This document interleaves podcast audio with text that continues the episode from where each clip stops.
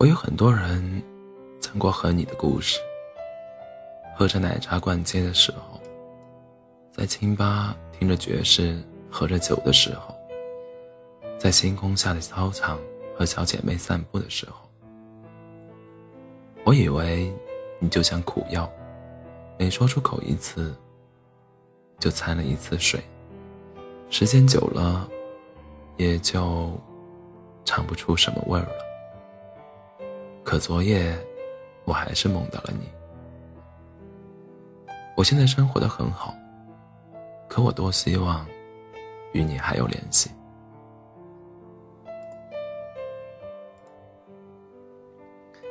初三那年，我开始了自己的初恋。男孩子成绩好，会弹钢琴，一股换气。你是他最好的哥们儿，那是言情小说与火星文盛行的时代，我们赶赶着潮流，认作了兄妹。那一年，我的心从未越矩半步。你是我最心最珍惜的歌。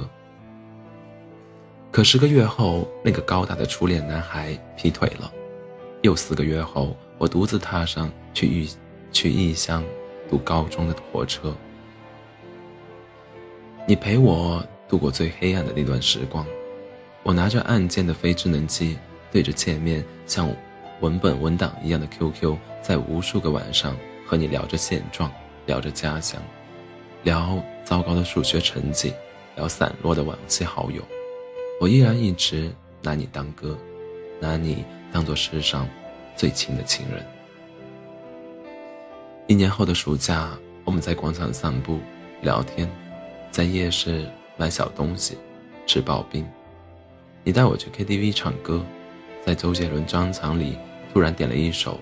当你唱到结尾，你突然转过来，定定地看着我，举起话筒，轻轻地唱：“好喜欢你，知不知道？”我耳边嘈杂，似乎被过滤，世界突然安静。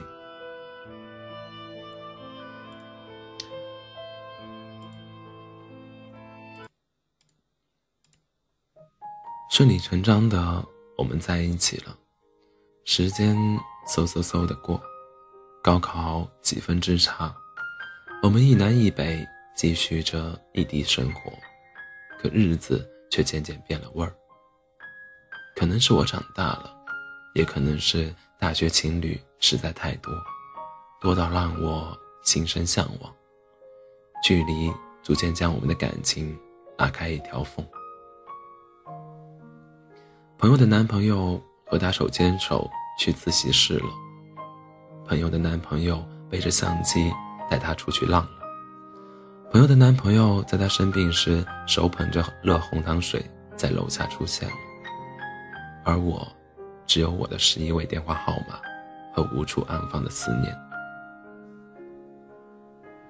我从坐飞机去看你，到坐硬座去看你，再到。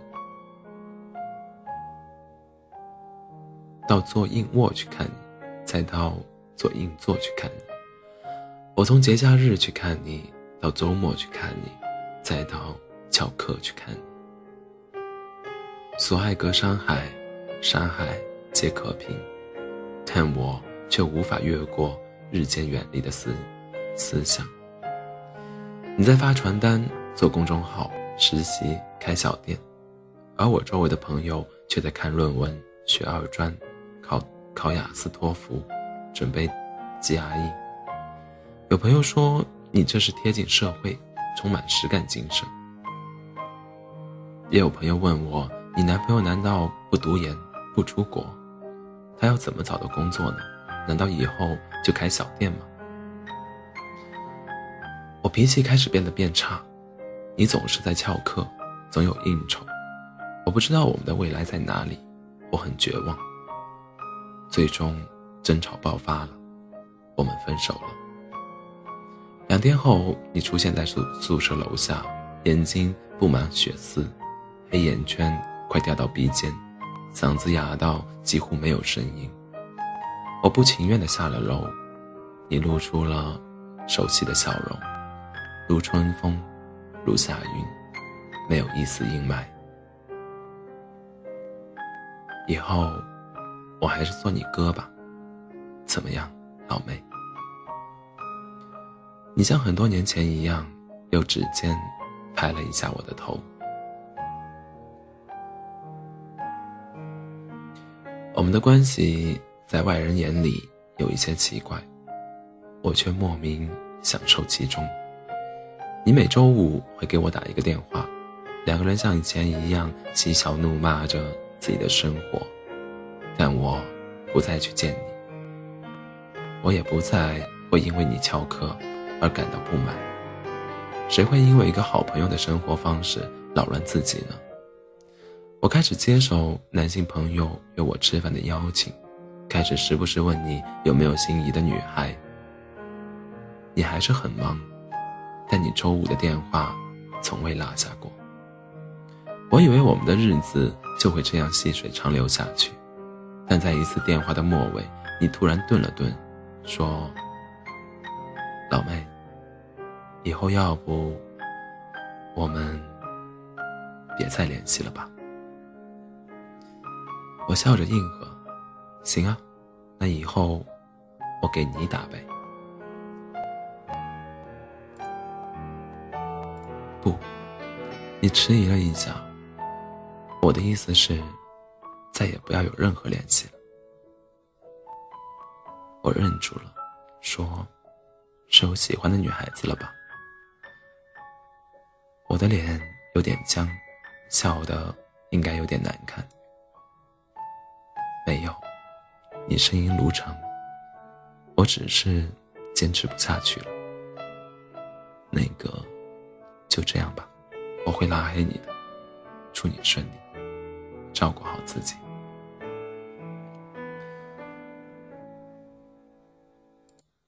电话断了，我发疯一样的再次拨打回去，电话那头只传来关机的女人声。我发疯一样的打开 QQ 给你发消息，却发现只有你的分组里已经空了。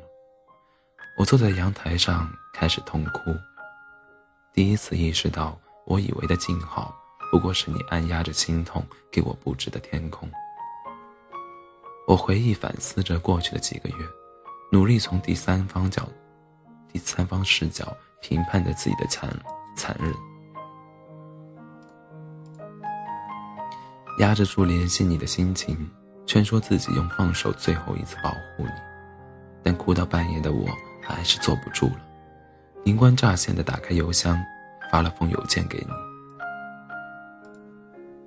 没有你，我的青春就永远缺口了。是我错了，是我太残忍了。但求求你，我不求你还和我说话。只求你能留我一个好友，让我看得到你，好吗？求你了。意料之外，也是意料之中。几分钟后，我就收到了你的好友申请。谢谢你。想了很久，我发出了这三个字，然后我流着眼泪，盯着手机屏幕。窗外天渐渐亮了。晨练大爷的太极拳广播也响起来了。你在，你没有再回我，也好，我对自己说，还留在好友列表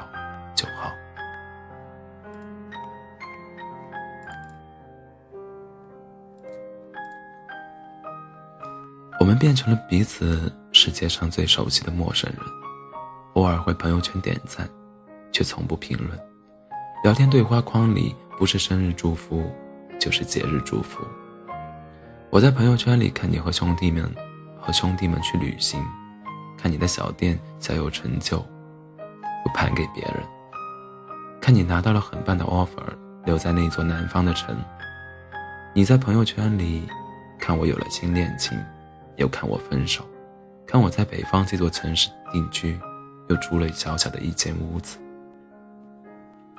我新喜欢的男孩子总有丝丝缕缕你的影子，有的人笑起来像你，有的人聪明的像你，也遇到过糟心的男孩，每每遇到，我就会想起你曾经对我说：“四九，以后万一分开了，你就照着我找男朋友。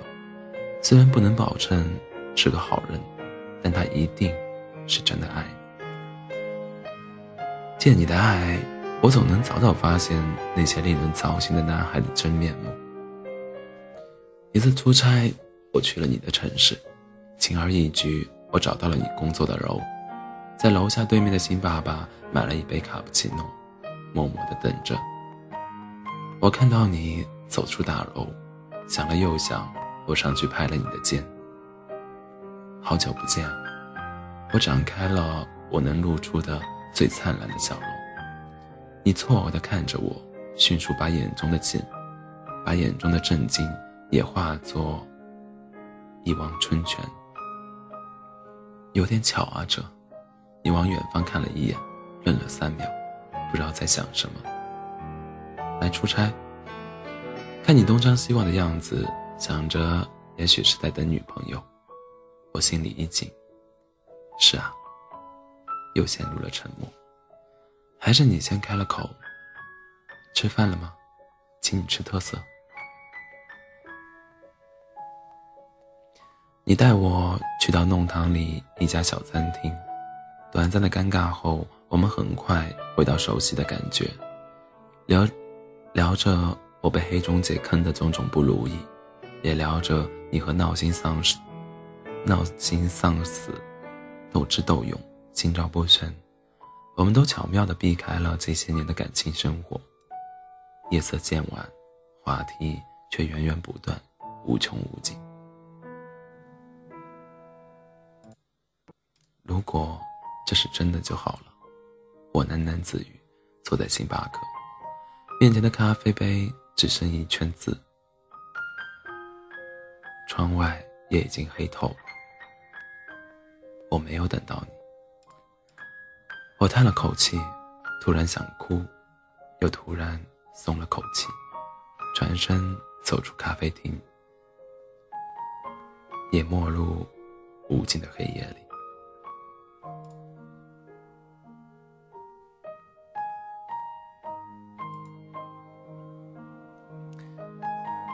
毕业三年了，又是你的生日，我习惯性的在二十三点五十九编好短信，在零点准时点了发送键。某某开启了好友验证，你还不是他的好友。我的眼泪突然又掉了下来，你终于还是说了再也不见。我忍不住又打开了邮箱，打了又删。删了又打，反反复复，只写出了四个字：“决定了吗？”三个多小时后，我收到了你的回复。邮件里的字，邮件里字里行间透着一股酒气。我和你打了这么多电话，我不知道你为什么接。但你应该知道我为什么打吧？我和你发了那么多微信，我不知道你为什么回，但你应该知道我为什么发吧？你总说往前走，别回头。我终于有勇气往前走了，可你又拉住我的衣袖，你到底想怎么样呢？你放过我吧，这一次我求你了。不知道怎么形容自己的心情，难以置信，难过，自责，不甘。我掏出手机，拨出了手机的电话，幸好通了。两声嘟嘟后，电话那头传来了你的声音，熟悉到心头一颤的声音。你周围很安静，但你语气中的酒气，穿过电话线，都能再灌醉一个人。四九啊，你果然还是打电话来了。你声线比几年前更低沉，更像一个成熟的男人了。生日快乐！我佯装出了轻松的语气，但还没说出下句，就被你打断了。听我说，四九，我太累了，放过我吧。我不知道说什么。那年，你和我在一起，真是我最快乐的时光。但开学很快就被同学知道了，你那个初恋男友不仅和我决裂，还到处宣扬我勾引你，让你劈腿。三年，你知道我有多难吗？上大学那会儿，你老说我不学习，但我不赚钱，怎么毕业有底气去你的城市啊，傻子！